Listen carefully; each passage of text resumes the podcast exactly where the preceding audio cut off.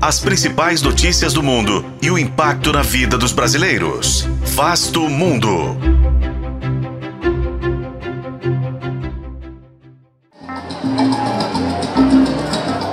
Seis anos depois de eleger o seu primeiro presidente de esquerda, o México pode ter a primeira presidente mulher em sua história, com duas candidatas bem à frente nas pesquisas eleitorais para o pleito de 2 de junho de 2024.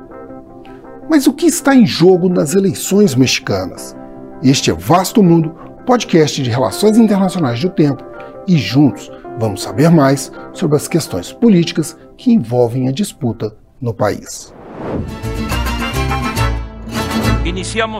Manuel López Obrador está no poder desde 2018. Sua política nacionalista, que envolve programas sociais, investimentos na área petrolífera e combate à corrupção, tornou seu partido, o Morena, a maior força política do parlamento.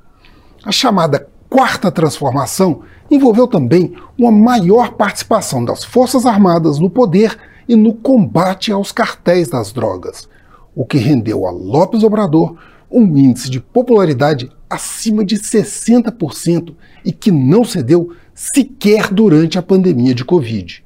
Um capital político que ele tem conseguido transferir para a sua candidata, a ex-prefeita da cidade do México, Cláudia Sheinbaum.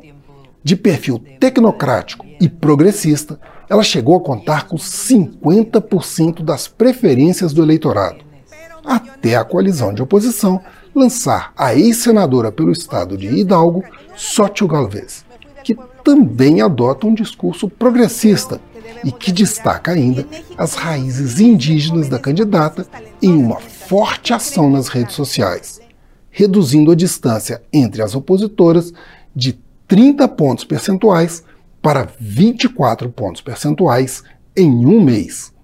Uma disputa que, apesar de ambas apresentarem várias propostas semelhantes, como a manutenção de programas e benefícios sociais num país onde 30 milhões de trabalhadores atuam na informalidade, já ganha contornos de uma polarização cada vez mais acirrada.